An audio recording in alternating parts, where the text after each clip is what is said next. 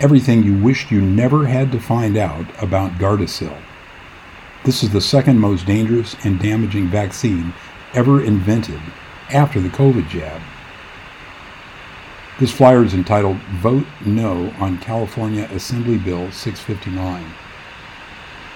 This bill, also known as the quote, Cancer Prevention Act, would require all 8th through 12th grade students in California to be vaccinated with Gardasil, a vaccine that has not been proven to prevent cancer and has many serious and documented risks. Here's why to vote no. Gardasil, which is manufactured and marketed by Merck, received fast tracked FDA approval, leaving many unanswered questions about its safety and efficacy. The integrity of Merck's studies of Gardasil have been called into question by numerous members of the scientific community. Whether Gardasil prevents cancer, not to mention lifelong, lifetime immunity, is unproven because the studies were not designed to test this. The risk of developing cancer from HPV is ex- extremely rare. Gardasil can cause serious and debilitating adverse reactions, including a myriad of autoimmune diseases, autonomic dysfunction, including postural orthostatic tachycardia syndrome, POTS, and orthostatic intolerance, OI, premature ovarian failure, POF, which causes infertility, Guillain Barre syndrome, encephalopathy, and other serious injuries, including death. Hundreds of young women and men across the United States are filing lawsuits against the manufacturer of Gardasil, that's Merck, claiming Gardasil caused them to suffer serious life altering side effects, including death. Several cases are pending in various California state courts, and the Judicial Panel on Multi District Litigation recently consolidated all federally filed Gardasil cases before one judge in North Carolina.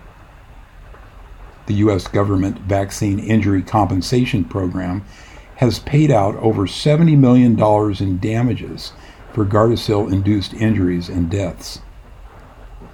The potential and hypothetical benefits of Gardasil do not outweigh its risks. For those with an active HPV infection when vaccinated, studies have shown up to a 44% increased risk of developing advanced abnormal precancer cells or worse.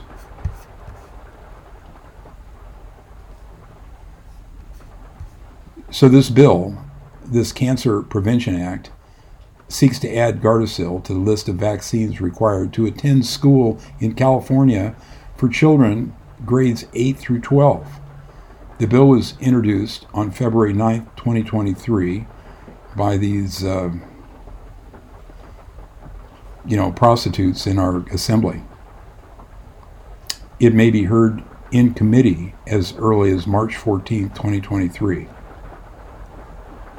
So Gardasil is the only vaccine on the market in the United States for prevention of HPV, and it only prevents nine out of the over 200 strains of this disease. It's essentially uh, genital warts. HPV is so common, most sexually active people will get it at some point in their lives. Studies have also reported that 30% of children under age 10 have already been exposed to HPV through skin to skin contact or in the birth canal. More than 90% of HPV infections cause no clinical symptoms. They're self limited and they are removed from the human body by its own immunological response. Not every HPV infection puts one at risk for cervical cancer. Only persistent HPV infections not the short term ones, in a limited number of cases with certain strains of the virus may cause the development of precancerous lesions. Public health officials have long recommended the PAP test, or pap smear, which detects abnormalities in cervical tissue, and HPV DNA testing as the most effective frontline public health response to the disease since its introduction, cervical cancer screening through the PAP has reduced the rates of cervical cancer in developed countries by up to 80%, according to some studies. Incidences of cervical cancer have been declining dramatically worldwide, and this flyer claims that it's because countries have implemented PAP screening programs. There's no way to prove that. That's my editorial com- um, comment, and I don't think it's true cervical screening is proven to reduce the cases of cervical cancer. I don't think that's true, uh, but uh, that is much more controversial. Young women who have taken the vaccine are less likely to undergo cervical screenings. Data show that young women who received HPV vaccines before turning 21 are far less likely to get cervical cancer screening than those who received the vaccines after turning 21. New cases of cervical cancer in the United States affect approximately 0.8% of women in their lifetimes, less than 1 in 100.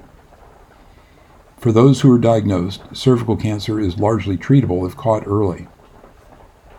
According to data from National Cancer Institute, NCI's surveillance, epidemiology, and end results program, the incidence of deaths from cervical cancer prior to Gardasil's introduction in the United States had been steadily declining for years, and in 2006 was 2.4 per 100,000 women, or about 1 in every 42,000 women. The currently available rate is essentially unchanged 2.2 per 100,000 women. Because it can take decades for a persistent HPV infection to proceed to development of cervical and, or anal cancer, and because cervical and anal cancers are so rare, a true efficacy study would require decades and likely hundreds of thousands, if not millions, of trial participants to demonstrate that eliminating certain HPV infections would prevent the development of cervical and anal cancer. Merck's clinical trials of Gardasil did not test whether HPV vaccines prevent cervical, anal, or other cancers. Instead, Merck tested the vaccines against the development of certain lesions or skin uh, appearances, which some researchers suspect are precursors or lead to the cancer, although the majority of these things, even the most serious, go away on their own.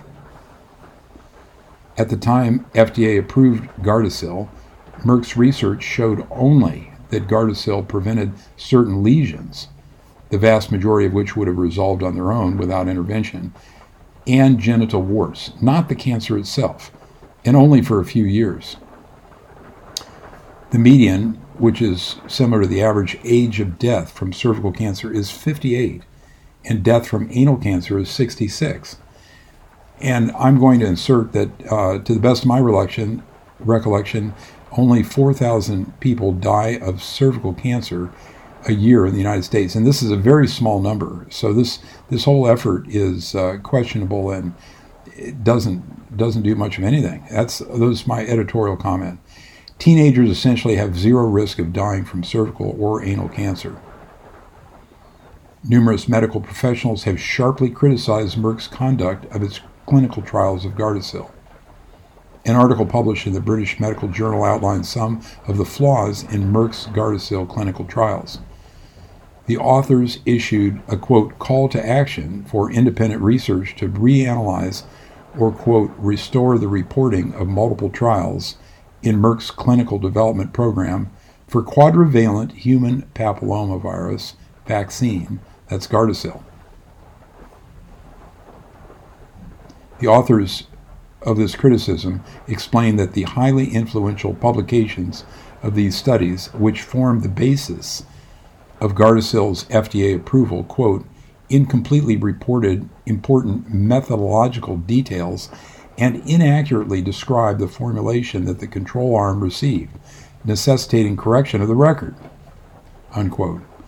The authors explained that while the publications claimed the clinical trials of Gardasil were, quote, placebo controlled, participants in the control arm of these trials did not receive an inert substance such as saline injection. Instead, they received an injection containing a proprietary adjuvant system that is used in Gardasil to boost immune response. Facts about HPV and Gardasil. The authors pointed out that Merck's conduct, quote, raises ethical questions about trial conduct as well, and that they and other scientists would need to review the Gardasil clinical trial raw data in order to be able to analyze the safety and adverse event profile of Gardasil meaningfully and independently. Meanwhile, the medical literature has documented serious autoimmune, autonomic, and neurological dysfunction associated with Gardasil, and remember, there's deaths involved as well. Peer reviewed studies have even suggested that the suppression of the HPV strains targeted by the Gardasil vaccine may open an ecological niche for replacement by more virulent strains. In other words, it makes the diseases worse.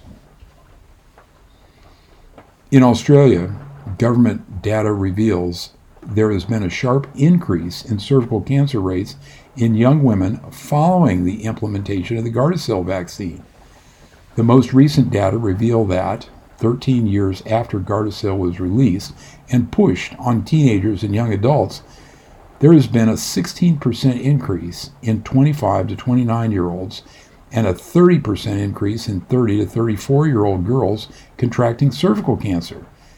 This corroborates the clinical data that Gardasil may increase the risk of cervical cancer, particularly in patients who had previous HPV infections. Meanwhile, the rates are decreasing for older women who have not been vaccinated. One of the serious adverse events now emerging in vaccinated girls, including teens, is premature ovarian failure, which often results in infertility and an inability to bear children. Finally, let us not forget Merck, the manufacturer of Gardasil, is the same company that claimed its drug Vioxx was safe and continued to do so for several years until it was forced to take Vioxx off the market in one of the biggest medical scandals in history and they say to no, vote no on Assembly Bill 659.